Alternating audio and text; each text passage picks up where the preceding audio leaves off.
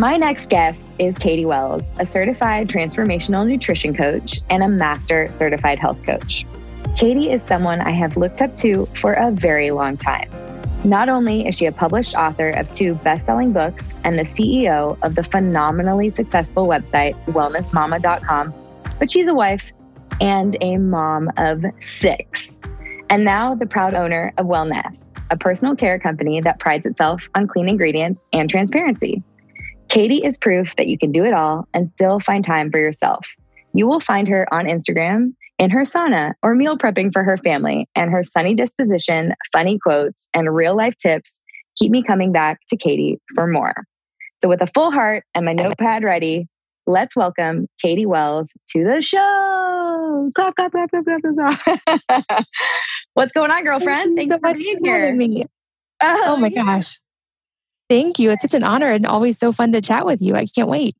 Oh, good. Well, I'm just so thrilled to have you on the show. And we were talking a few minutes before it started that I'm really excited to get all your mom hacks and all the information out there for people because I think you are the perfect example of doing it all.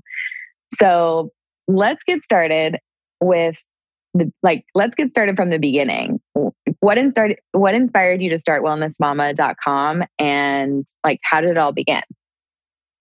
Absolutely. So it was kind of a twofold reason that I started initially. Um, but one being my own health, although I was still in the early stages of trying to figure that out. And then the second being becoming a mom and that shifting my perspective. So when I was pregnant with my first son, I basically had a lot of the symptoms of Hashimoto's start to hit. And I didn't know at the time what it was. Um, but with a background in journalism, I had kind of started trying to research to figure out what might be going on and if this was normal or not. And then at the same time, of course, was pregnant and had my son. And one of the really big pivotal moments for me was at the follow up appointment after having him, which is that six week appointment when they try to tell you that you're totally fine and back to normal, which you're not.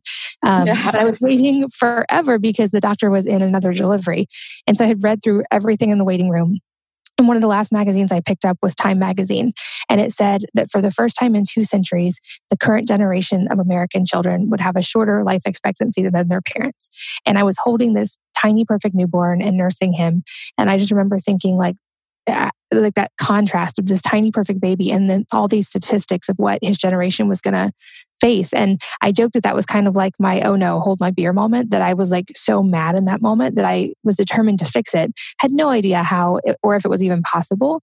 But those kind of, those two factors together, um, both over the next, ended up being eight years of trying to figure out my health and researching my way back to health fully. And then also having now six kids and the journey that's come along with that. I was just on this research journey trying to kind of figure out the answers to those two things. And with a background in journalism, my outlet had always been to write.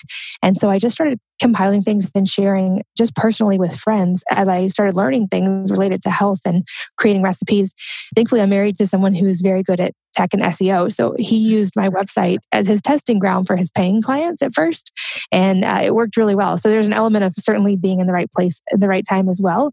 But I realized as I started writing that there was this whole community of people and families that were going through similar struggles, either health issues for the parents, health issues for the children, or just as awareness rose across the board, wanting to live a healthier life and wanting to move toward more natural products and more natural ways of living.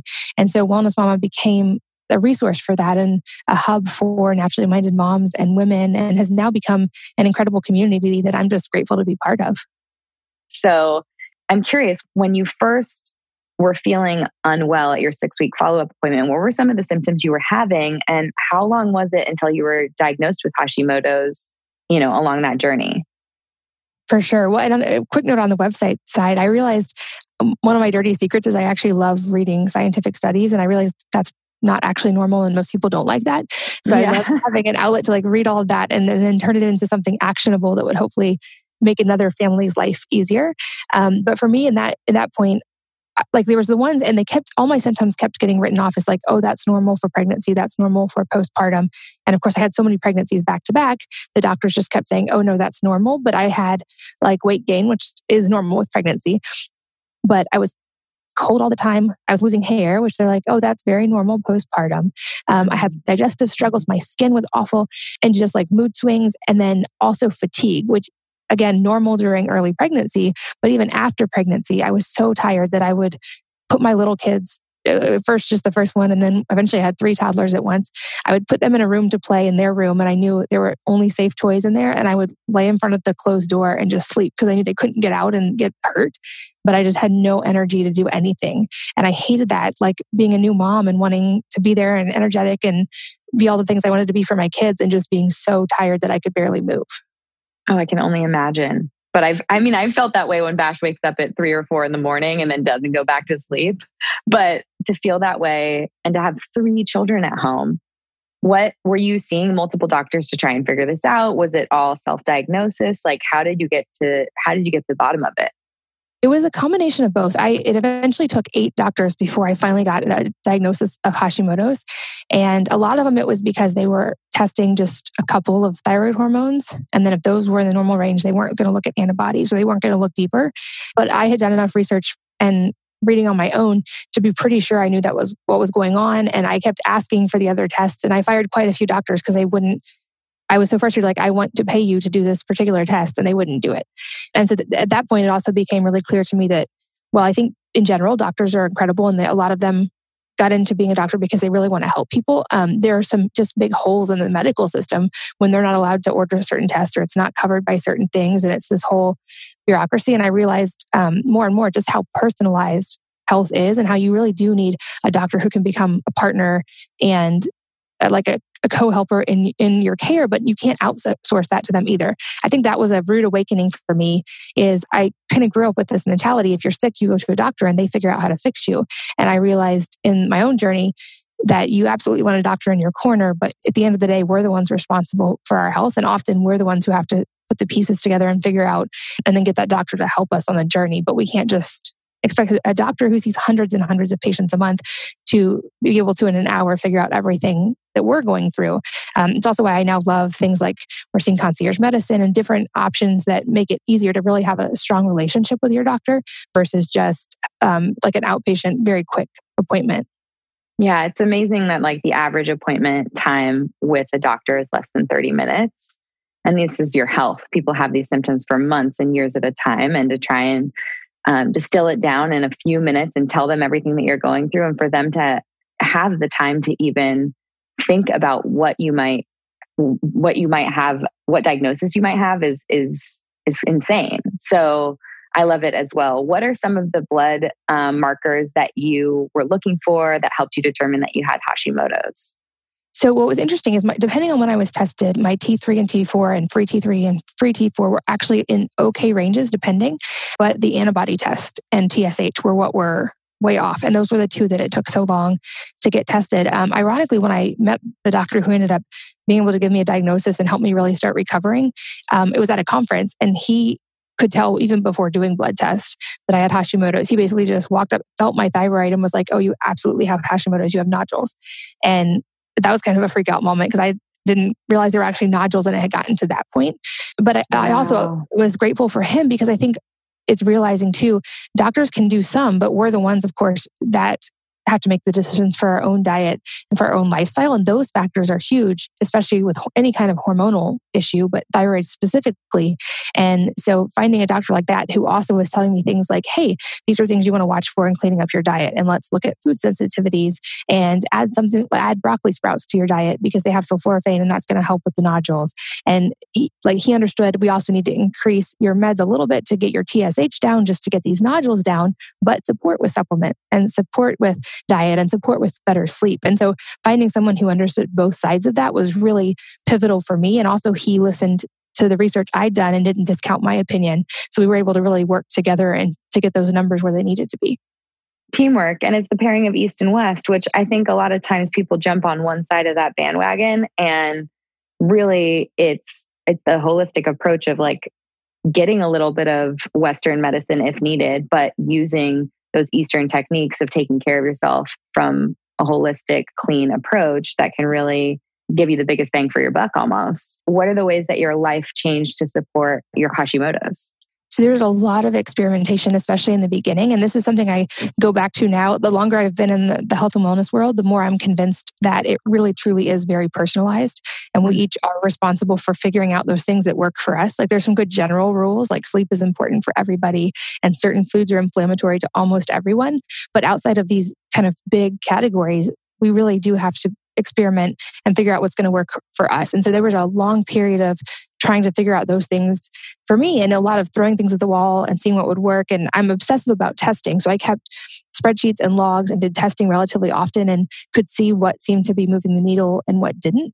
I have spreadsheets of data that have been really interesting to watch over the last eight years as I've like gotten better and now I'm completely in remission. Um, but just to see how the levels have changed and then just how my I keep my symptoms in there and my energy level and my workouts and all of that so I can see what's actually impacting over time.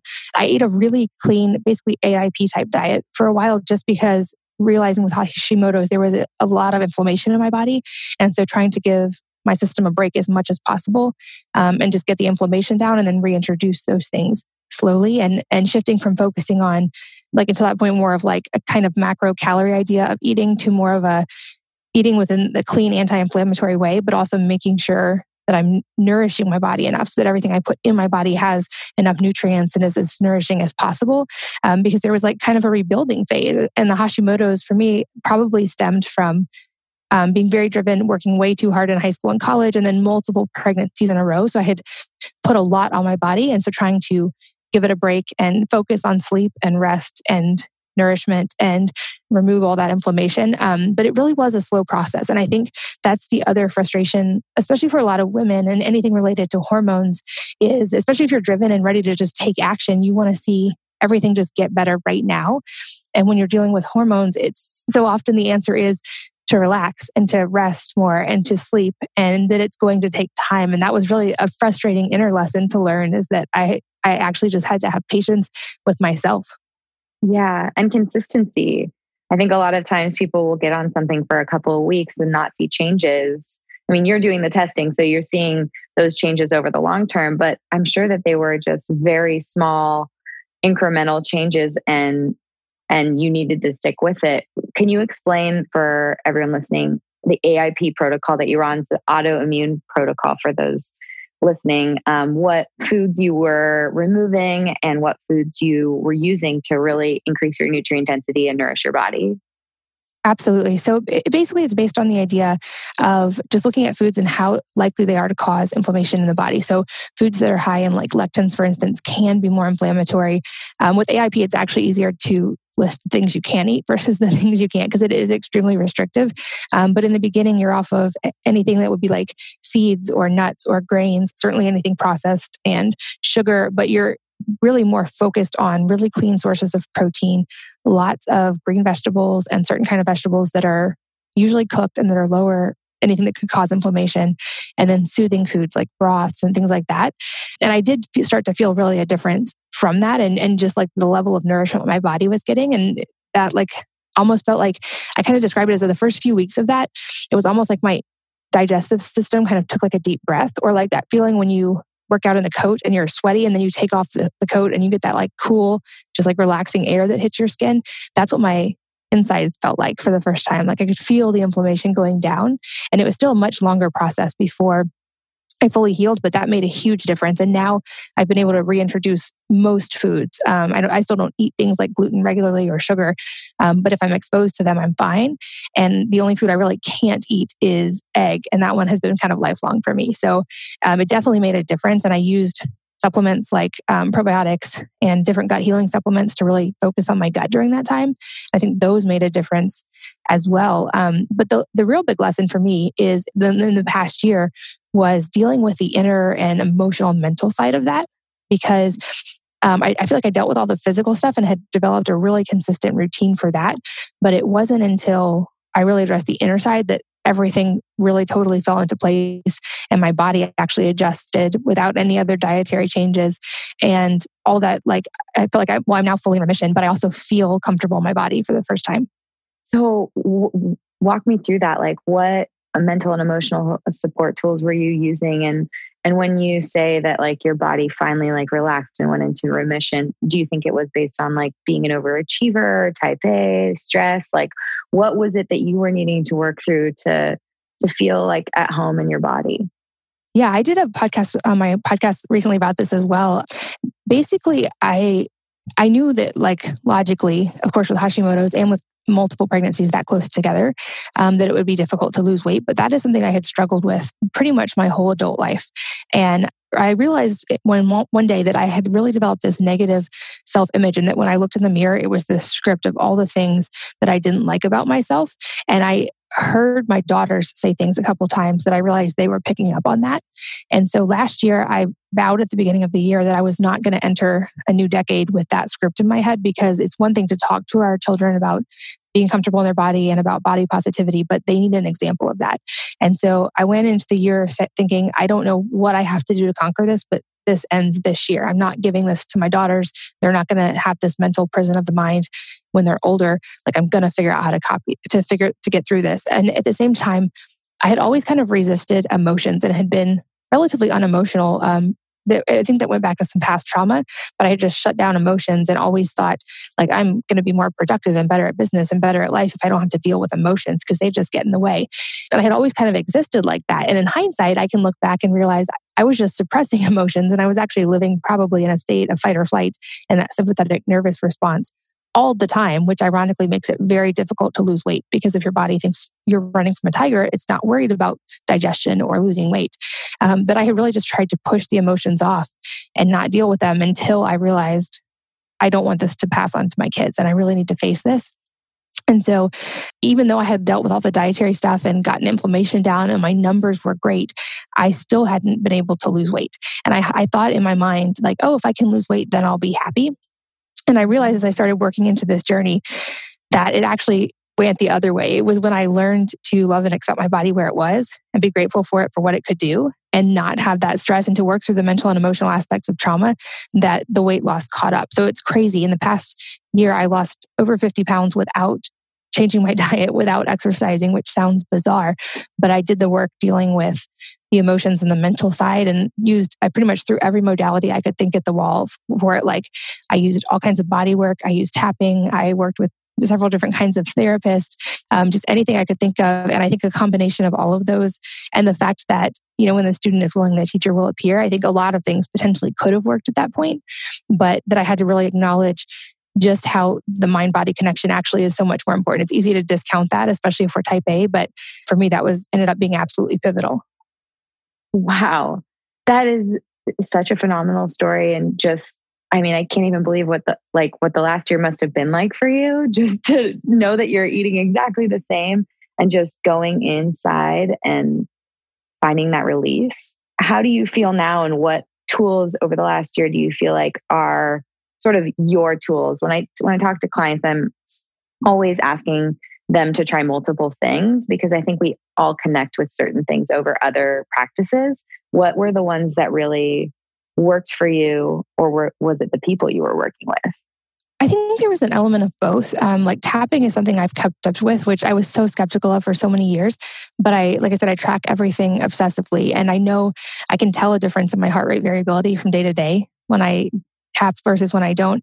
I also tried a lot of different types of meditation techniques. Uh, I worked with both traditional therapists and more um, like hypnosis type therapists. I did, but what ended up being interesting for me too was the body work component. So most people kind of understand the mind body connection that like if you have emotional mental stuff going on that can manifest in the body and there's a great book called the body keeps the score about how that actually physically happens and so most people think okay i need to fix my mind so that I can fix my body. And what I realized is that's very much a two way street, that you can also, in a, in a sense, kind of influence the mind and influence stored trauma through the body itself as well. Um, and the body keeps the score talks quite a bit about that. So I tried all these different kinds of body work um, and fascia work and deep work that kind of tried to address the trauma side of the body and then did that hand in hand with a lot of the therapy on the mental side. And um, again, I think it's a situational, like a lot of things could potentially have worked, but I did one type of therapy where it was essentially like deep body work rolfing combined with essentially acro yoga and being upside down and off the ground, which I didn't expect, but it triggered every trust issue I had that went back to past trauma. And so at first I was like, oh no, I can't do this. And the practitioner was like, oh yeah, you can. This is like your trust issues. And I'm like, what? I don't have trust issues. I was trying to like get out anything I can do to get out of it. Um, but being upside down, not in control, not touching the ground, and then this like hour long body work, I like my mind freaked out and I had all these kind of flashbacks to the traumas and like relived them.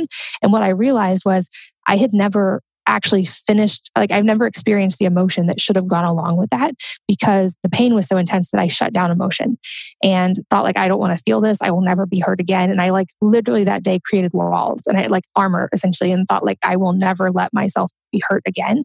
And in that moment and reliving it I was able to process it and actually feel all of the emotion and let them go. And when he finally put me down I shook like an animal who had just been through trauma for like hours. So if you've ever seen an animal on like National Geographic that almost gets killed and then escapes and they yeah. just shake to get the adrenaline out, I had never done that after the actual trauma. And I it like caught back up 16 years later and I just shook uncontrollably for hours. And then by the next day had lost eight pounds, which defies the laws of thermodynamics, but it was emotional weight. And I felt like the armor was like breaking down if that makes any sense. And then so yeah. then it was able to like kind of reach things I had been suppressing for years and just start targeting and um, working through those. And instead of fighting things, which had been my default ever since then, like I thought I could protect myself if I fought it, I was able to acknowledge those things, realize that they'd actually been instrumental in my life for helping me succeed in many ways, even though they weren't always necessarily balanced. And I certainly wouldn't choose to have gone through them. But to be able to say, like, thank you to my body for this response. Thank you for keeping me safe for all those years, but I don't need you to do that anymore. And like, there's a great meme or quote that I feel like kind of represents that that time for me, which was that I said to my body, I want to be your friend. And my body said, I've been waiting my whole life for this. But it was like uh-huh. developing that relationship was pivotal. And it's so, it, if you had told me three years ago that's what it would take, I would have been like, okay, that's woo, whatever. Um, yeah. Um, now seeing it firsthand, I'm just amazed at how important that, that connection is and how like we really have to be in alignment with both of those aspects. Um, and another aspect for that for me was the community side. I think that's a difficult piece in today's world to have true, authentic community that's not just digital. But I really focused in the last year on relationships and solid friendships and having a support community of people that you can really be vulnerable and real around. And that, like, I think also helped me feel safe and be able to like start letting go and not have to have armor up all the time. It's so true. I feel like some of my best friends from growing up and are still my best friends today and being able to just be your true self with those people the good the bad the ugly and not have to put up a front and especially you have a phenomenal following online but those people that like really they know who you are and you can be you it's and always trying to connect with those people especially look at what you've built. Your amazing company all your kids your new your new wellness line like it's hard to prioritize that time. How how are you doing that how are you getting with your girlfriends and those people that support you? Um, how are you making time for that? For me it goes back to like scheduling the most important things first and i have not always done this so i've only been probably managing this well for the last probably four or five years. Um, before that i got to a point where i realistically probably came close to a nervous breakdown trying to manage the kids who were younger at that point, plus homeschooling, plus business, plus running a household, and all of the things that go with all of that. And I actually had a day where I almost deleted Wellness Mama and just quit. And in, in, that day, I kept thinking, like, why is it that the business side is so fun and so easy? And I feel like at home, I'm just barely treading water most days and I'm just overwhelmed. And I realized in the business, everything ran completely on systems and I everything was measured, everything had goals, everything like everybody knew what had to happen when there was a time and a place for everything and we knew exactly where we were going. And at home I was trying to manage most things in my head. Like I had meal planning tools that I used and things like that. But when it came to our schedules and the kids and education and what they needed and their like emotional needs day to day and family time, I was trying to just manage essentially eight people's schedule in my head. So I, I started applying the things I knew that worked in business essentially to my personal life, which sounds maybe a little bit robotic, but not in a, like I'm, it's not like I systematized my relationship with my kids. I systematized our family time and realized we will fill as humans, we fill whatever amount of time we give ourselves. So if I gave myself eight hours to work, I would definitely take eight hours to get everything done. Whereas if I schedule the most important things first, which are time with my kids, family dinner, time with my husband, all those things, and then put the work and put the other stuff in after, I'll still get the work done because we fill the time or we get what we need to do done in that time. Um, but that way I keep my priorities in, in focus and systematize our home life with the same level of priority that I was giving to business. And that really revolutionized our home systems and got the kids more involved. And we started functioning like an actual team versus me just trying to run everything on my own and really changed completely changed my schedule, which also let me put in those important things like having time with friends and making time for relationships and even travel at certain times with other couples or with girlfriends or time for reading, for instance, or painting. Like I love to paint and draw. So making those scheduled things before just sticking business on the schedule all the time. And the beauty of it is, I always used to think I don't have time to do these creative things I love, like paint or draw or with my kids. And as I've started getting back into them, now they'll come sit with me and draw, or they'll paint with me, or we'll all go do an activity together. And so it's kind of like getting to do multiple things that are priorities at one time. And that I find when I focus on those, those are the things that fill my cup. And I'm able to be so much more effective at business and so much more present because I don't have that pull on my heart of the things I know I, I really care about that I need to prioritize. That is so stinking cute. I just hope Bash wants to sit at a table and draw with me one day. oh, I love it. What so now I need to know the actual details. What does day in the life of you look like and what are these systems you've put in place like hour by hour, minute by minute, not to be robotic, but like I need the tools personally. And I know so many of our listeners do too. Yeah, so I basically started by making master lists of everything that needed to happen in the house within different categories. So like all of the household chore related things, all of the like meal planning, shopping, food related things, all of the things related to kids activities and running and then made a spreadsheet with all of our names and activities and where they all lined up and then also did this for the kids. And I have a core principle that I won't do anything for my kids that they're capable of doing themselves. That wasn't always the case, but that was one of those game changers for me during this transition. So the kids have their own kind of master list that they're in charge of running, and I don't nag them. I don't have to remind them. There's built in natural consequences for those things. So everybody except for our three year old, they all do their own laundry.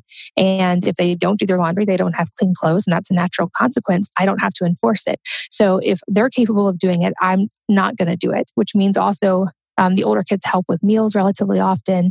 They actually help with meal planning now relatively often, but they keep their spaces in the house clean. They help with meal prep and also meal cleanup, um, which is I love having older kids. It's been a game changer. But scheduling those blocks for them so they knew ahead of time when they had to get stuff done. And I knew ahead of time when I had to get stuff done. So if I knew like laundry is going to happen for me on Tuesday, I'll do my laundry. I'm not worried about laundry the rest of the time. And I I love math. I'm a huge nerd when it comes to math, and so for me, it was solving the, for the variable of reduced stress and realizing that it's not actually having to get stuff done that stresses us out most of the time. It's all of those things running as loops in our head and knowing like the mental responsibility of knowing we have to do all of those things. So totally. if all those things have a place and a time, then we take away the mental stress of them when it's not their time and place and we don't have to think about them. And so just pretty much blocking out time. And we certainly like leave room for spontaneity. And sometimes I'll have days where I just cancel everything and we have family time. But for the most part, most days run on a schedule, starting with the variable times people wake up and who's making breakfast which days. And if they're making their own breakfast, I schedule in movement most mornings. I'll try to, I try not to do email, phone, or work in the first hour and a half to two hours of the day. I try to make sure that's family time. Um, a priority is being outside as soon as possible after waking up because there's so many hormone cascades that happen when you get bright sunlight, even if it's a cloudy day. When you get that sunlight on your eyes as soon as possible after waking up, it signals your circadian rhythm. It increases your melatonin at night. It reduces cortisol. Um, it's a big key for me in, in that hormones, keeping my hormones in a good place. And to get the community aspect, I'll sit either with my husband and drink coffee or with all the kids, or we'll read, but we'll be together outside and sometimes we'll get movement as part of that as well.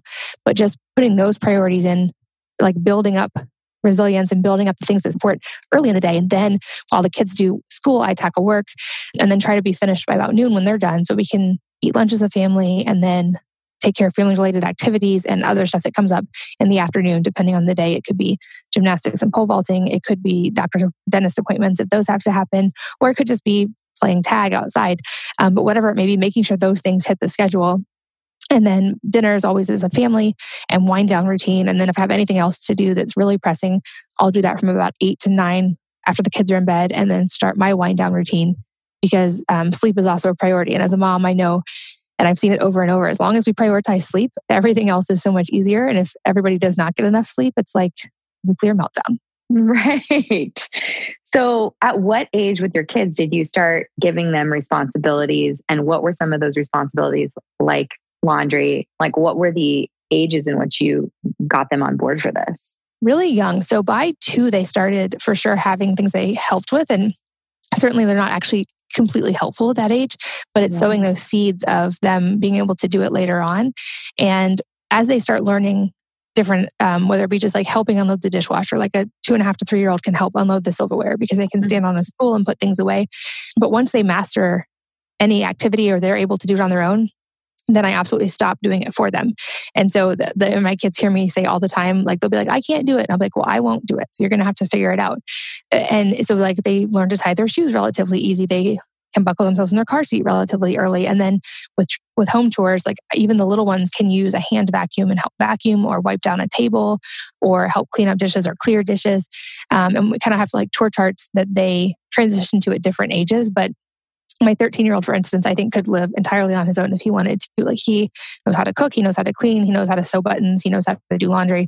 He can actually do most household repairs at this point. Um, and it's about giving them that autonomy as soon as they're able, which they actually really like because, especially as they start hitting those teenage years, the goal of children at that age is to become independent and to separate a little bit. So I feel like if rather than try to fight that, we try to give them a safe container where they can develop independence and develop life skills, um, but still have our support and still know that we're a safe place where they can always come to talk or for support. Um, they really can thrive in that kind of environment. And my kids don't at all, they're not resentful that they have responsibilities. I think they feel like they actually get to contribute in a meaningful way to the household because they legitimately are. Well, you're giving them purpose and you're giving and you're building confidence in their ability to take care of themselves, which is just going to prove to them when they go out into the working world and they go to college that they can handle it. Exactly. And that also gives them um, like the skills. So we we homeschool, but by about um, 13, 14, they finish up what would be a traditional curriculum all the way through high school. And then they move into a business incubator with us. So I wanted them to have all of these life skills in advance of that because I figure as if you're moving into adulthood, you would already have those skills, hopefully. Um, and then when they're in this business incubator, the deal is they have to have a profitable business for a year before they can drive or have their own phone. And we've always kind of had this deal with them but we help them figure out a business plan and execute it and track it. And I feel like through that, um, it teaches so many of the life skills I would want to impart to them, but in a hands on way. So they have to learn critical thinking and they have to be creative. They have to have follow through and consistency and attention to detail and learn about finances, all of those things, but it's through a very hands on way. And then we get to teach them things like, you know, as an entrepreneur, your goal is to solve a problem and make the world better. So what problems do you see and how can you fix it? Um, and and teach them that way. And so um, it was also for me about making sure I freed up enough of my time and, and bandwidth to be able to be there and be really present for them as they start kind of this early launch into adulthood through running businesses and learning that. Wow. What businesses do you have incubating over there? so when they're really little, we've had the like, you know, normal like neighborhood businesses and pet sitting and that kind of stuff. Um, right now, our oldest is actually developing a series of superworms that break down styrofoam into non BPA components. And so they're basically like neutral. We think he's testing them, and it's this whole crazy system he has. So there's thousands and thousands of superworms in my house, which is a little bit unnerving. But if it works, it'll actually be a sustainable way to break down styrofoam, which is not recyclable. And he can work with recycling facilities to be able to do that. And he's also got he'll be starting his own podcast and he's like kind of following my footsteps on a couple ways too. So we'll see which one ends up being the profitable business, but he's definitely having fun learning. Wow, that is so impressive. How old is he? He's 13. Oh my God, Katie. you must be so proud. It's been an amazing ride. I, I feel like every day of motherhood, certainly there's overwhelming days, but most days I just have to be so grateful because it's so neat to see all these kids and how their own personality expresses and to kind of watch as they start to go out into the world in not too many years and how they can improve it. That's always been my wish for them. But yeah, I'm I'm very grateful and proud to be their mom. Oh my gosh. Well, how are you guys? I know you protect your family time and you it sounds like in the first couple of hours in the morning and like dinner time, but and you're their teacher uh, for homeschooling, correct? Or I am. We have a couple people who help and come tutor, but uh, I also am extremely involved. Wow. So now I need to know how you feed your family because you have amazing recipes online. You've written a couple of books and I've seen it on your Instagram. Like, what are some of the meals that you're making for your family and how are you keeping six little humans fed? Right? They're feeding themselves too, but what are what are your hacks there?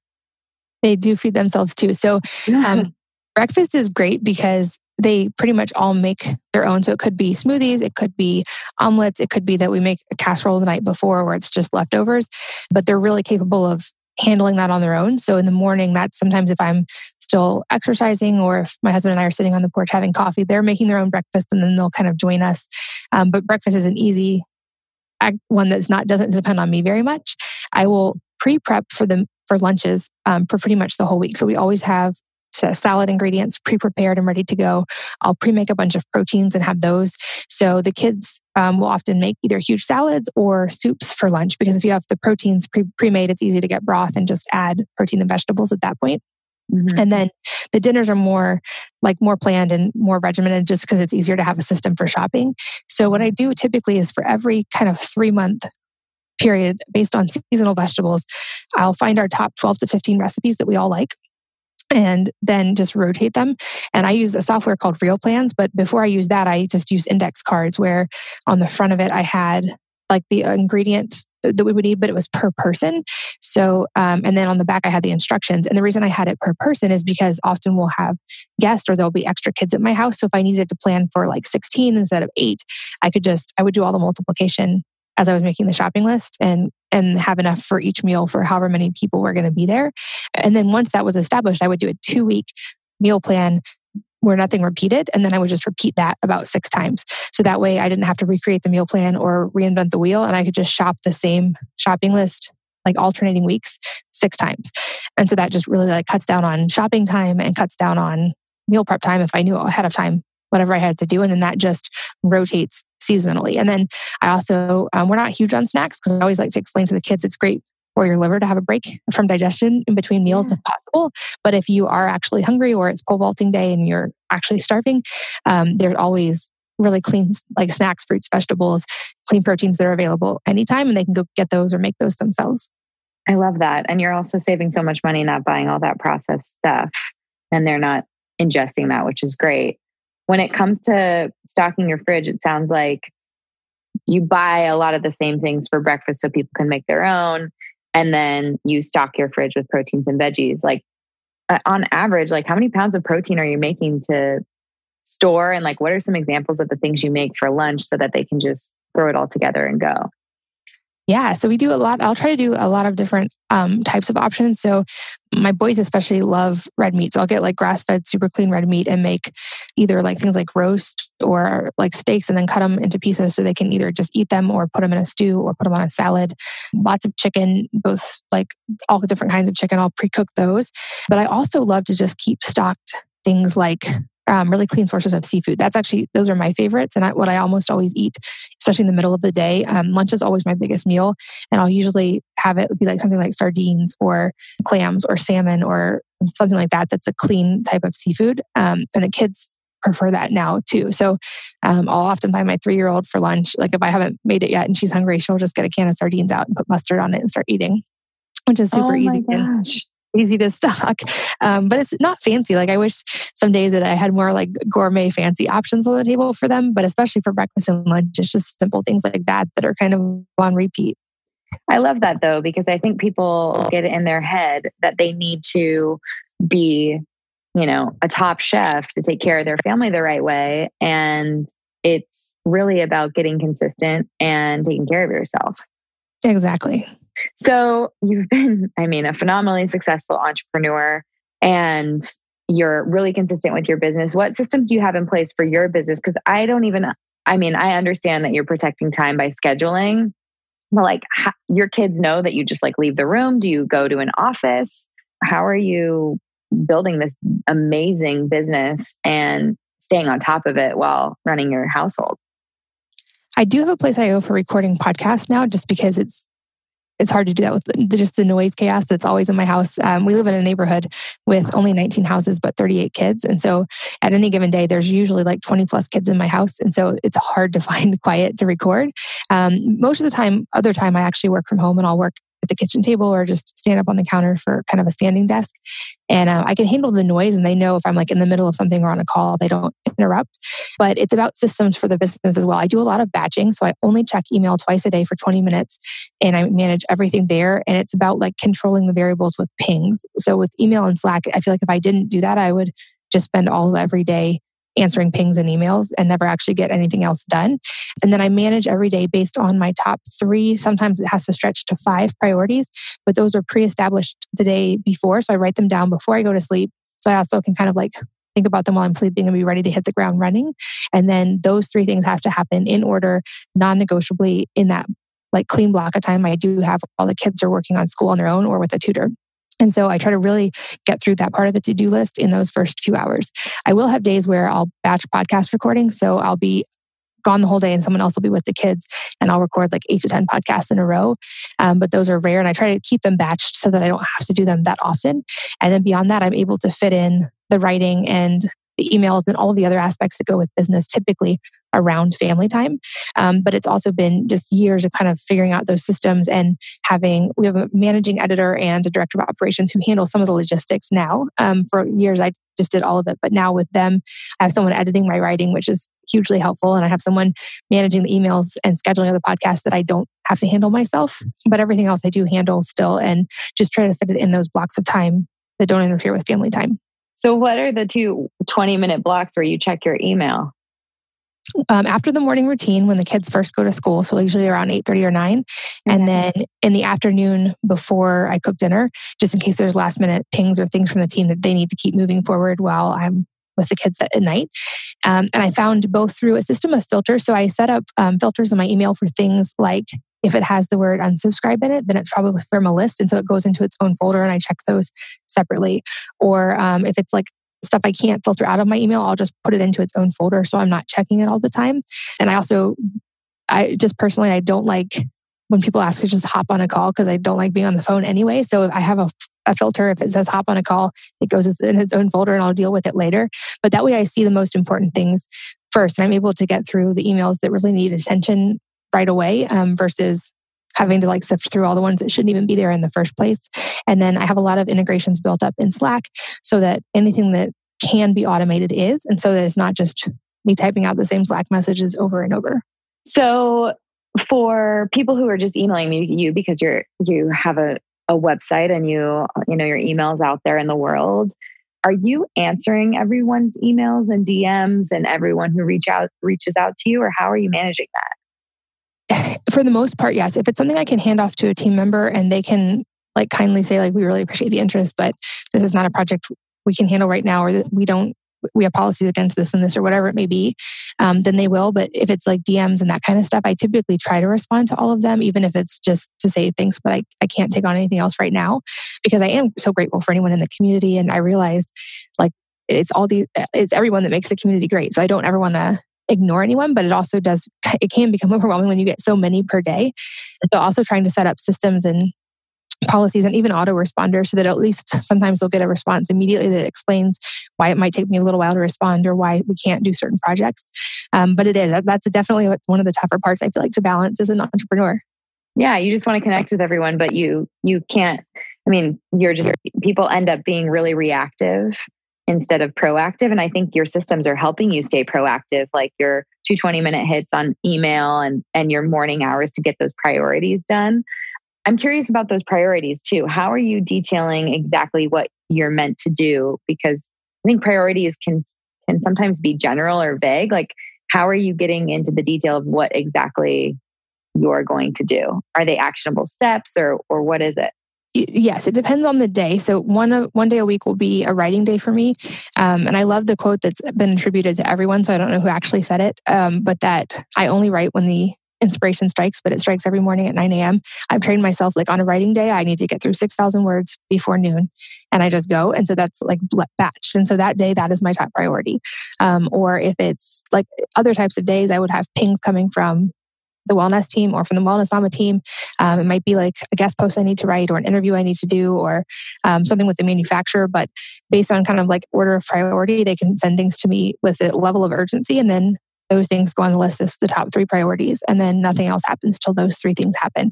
And I always, of course, have a backup list of other stuff I need to get done. So if I get through those three quickly, I can move on to other things. But that way, by establishing the night before, based on team inputs and just what I know needs to happen, I can get those three things already like ready to go so that when I hit the ground running in the morning, I can hopefully get them done quickly. Yeah. What tools do you use to track your list and priorities? And are you sharing these with your team members or is this just like for you? Um, it's both. So we use Slack for all the teams. I have multiple Slack work, workplaces set up, and a lot runs through there. So they're able to give me priorities through that. Um, there's also an app called Notion that's been really helpful, and that actually is great. Even not if you're not running a business and you're just running a household or collaborating with your spouse, or um, it, it's great because you can assign each other to do lists and you can keep track of your own in there um, and calendars. It's got a lot of really helpful integrations and tools and it's an app on your phone as well. So even um, i feel like for as a mom that's a hugely beneficial tool. And then beyond that i use a mixture of just the notes app in my phone that uh, some of those are shared with different members of the team so they can hand stuff off to me or with my husband so we can hand off things back and forth for grocery shopping or kid stuff or whatever. But really other than that i just try to keep it really simple and not have too many things that can ping me. That's good. You got to like silence the noise so you can stay focused to get all this stuff done Exactly. So, speaking of staying focused, you were able to launch a personal care line on top of everything you've already done called Wellnesse. And I just tried your toothpaste, your shampoo and conditioner, and I love it personally. And I also love that I know what the ingredients are. I think it makes a huge difference, especially being a mom and having Bash around and knowing that I'm going to want to get pregnant again and again and again. Maybe not six times, maybe four. but um, but I'm curious, like, how long has this been in the works? What are you most excited about? And yeah, tell everyone about the product line. Absolutely. I so Wellnesse i had been making my own diy products for years and those recipes are on wellness mama if anybody wants them but i realized a lot of people don't have the time or energy or desire to formulate their own you know toothpaste and shampoo from scratch in their kitchen and you have to order a lot of ingredients to be able to do that and then you have these bulk ingredients you don't need necessarily over and over.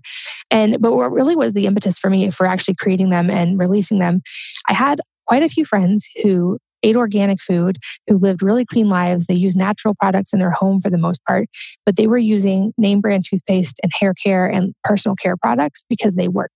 And when I would talk to them about it, they'd be like, Yeah, I know there's a bunch of junk in this, but I just can't sacrifice quality. Like I don't want my hair to look bad, or I hate how my teeth feel with natural toothpaste. And I knew those were solvable problems, especially with the technology we have now and all the ingredients we have available. And so I realized like that's what families need most right now are personal care products that solve that pain point. They have to be as effective as conventional products, but using only safe ingredients. And that's the only way we're going to get full mainstream turnover and switch to more natural products is if they actually work as well as conventional. So spent a lot, a lot, a long time in formulation on these. The toothpaste between my versions and then working with a chemist and the manufacturer um, has been through over 90 iterations. Um, and it's the only toothpaste that I know of that's fully natural on the market that doesn't have fluoride or glycerin, because a lot of natural toothpaste have glycerin, um, and that contains hydroxyapatite, which is a naturally occurring mineral that is the same form as what's in our enamel. So it helps naturally strengthen enamel besides potentially of something like fluoride that you wouldn't want your child to accidentally ingest an entire tube of. And so um, Wellnesse was born with the idea of a whole body and whole earth sense of well being. And so our non negotiable principles are that every product has to be human safe, it has to be planet safe, and it has to be as effective as conventional alternatives. And it's taken a long time sometimes to get those formulations perfect because getting all three of those things is really tough. And it's usually almost like a pick two scenario. And I think that's where a lot of products come from is like you can have human safe, earth safe, or effective pick two. And we were like, no, absolutely not. We demand all three. And that's where Wellnesse was born. So we have right now shampoo and conditioner and toothpaste, and we will soon be rolling out dry shampoo and sunscreen. And then um, we are in the works for baby lines and kids kid lines and skincare lines and cosmetics beyond that. So lots of exciting things coming. But my thought was the only way we can change the industry really is from the inside out, and we have to do it by being equally as effective as the alternatives, um, but with just totally transparent, clean ingredients. We list all of them on the site. Um, we only use ingredients that are rated safe by the environmental working group as one or two so they are non-toxic i feel totally comfortable with putting any of these on my children or using them on myself um, and so that was the only way i was going to be willing to pass them on to other families as if it met those criteria Oh, Katie, I feel like I want all the other products immediately. I'm, I'm, I'm not going to be patient enough to wait. What a beautiful gift that you're giving the world just to have that kind of confidence in a product line. And, and I think because you've made everything DIY for so long, and it's true, like I don't have time to make my own toothpaste or shampoo and conditioner. And i you do end up buying like a pound of a specific ingredient. And i live in a two bedroom apartment. Where am i going to store this stuff? So it's just you're really giving a gift to everyone and to know that you have such high quality standards and that they are non-negotiable because i think that's the problem. Like there are so many clean lines out there that start out clean and or are excited about something and they get to a manufacturer and they ha- and they make compromises Exactly. And even even in the packaging, I was determined that we were not going to negotiate on those things. So we are the only brand that I know of right now that uses completely natural um, sugarcane based packaging, which means it's technically recyclable and also commercially compostable. And it breaks down much more safely and it's carbon neutral or carbon beneficial to begin with. So it's not using resources to even create. And so to me, it's like all of us as individuals absolutely should be choosing safer options for ourselves and for the planet. And that's how we create grassroots change, but we also need companies making these decisions on a wider scale so that we have like top down and bottom up change. And that's the only way we're going to actually shift this for the environment and for ourselves over time. And so I'm glad to be one of those companies and making those changes. And I'm so grateful that there are so many companies now that are acknowledging the health and environmental components of products and starting to make the shift as well. So I'm hoping we can be part of that groundswell of really making lasting change. No, you definitely are a part of it. Where where can people find um, Wellnesse online or in stores? Yeah, so Wellnesse is just wellness with an E on the end. And uh, wellnesse.com has all of the products right now. I'm sure you'll have links in the show notes that they can find as well. And we will be um, eventually on Thrive Market and Amazon and eventually retail. Um, I wanted to get really well established and get our products to our core community first and let them always be the priority before um, going really big in retail. And so we're loving getting the feedback and getting to really refine things and get like learn that process with just our core community right now. So everything's available on wellnesse.com. I love it. Katie, it is such a pleasure to talk to you. You are an inspiration in every aspect of your life and such an inspiration for me.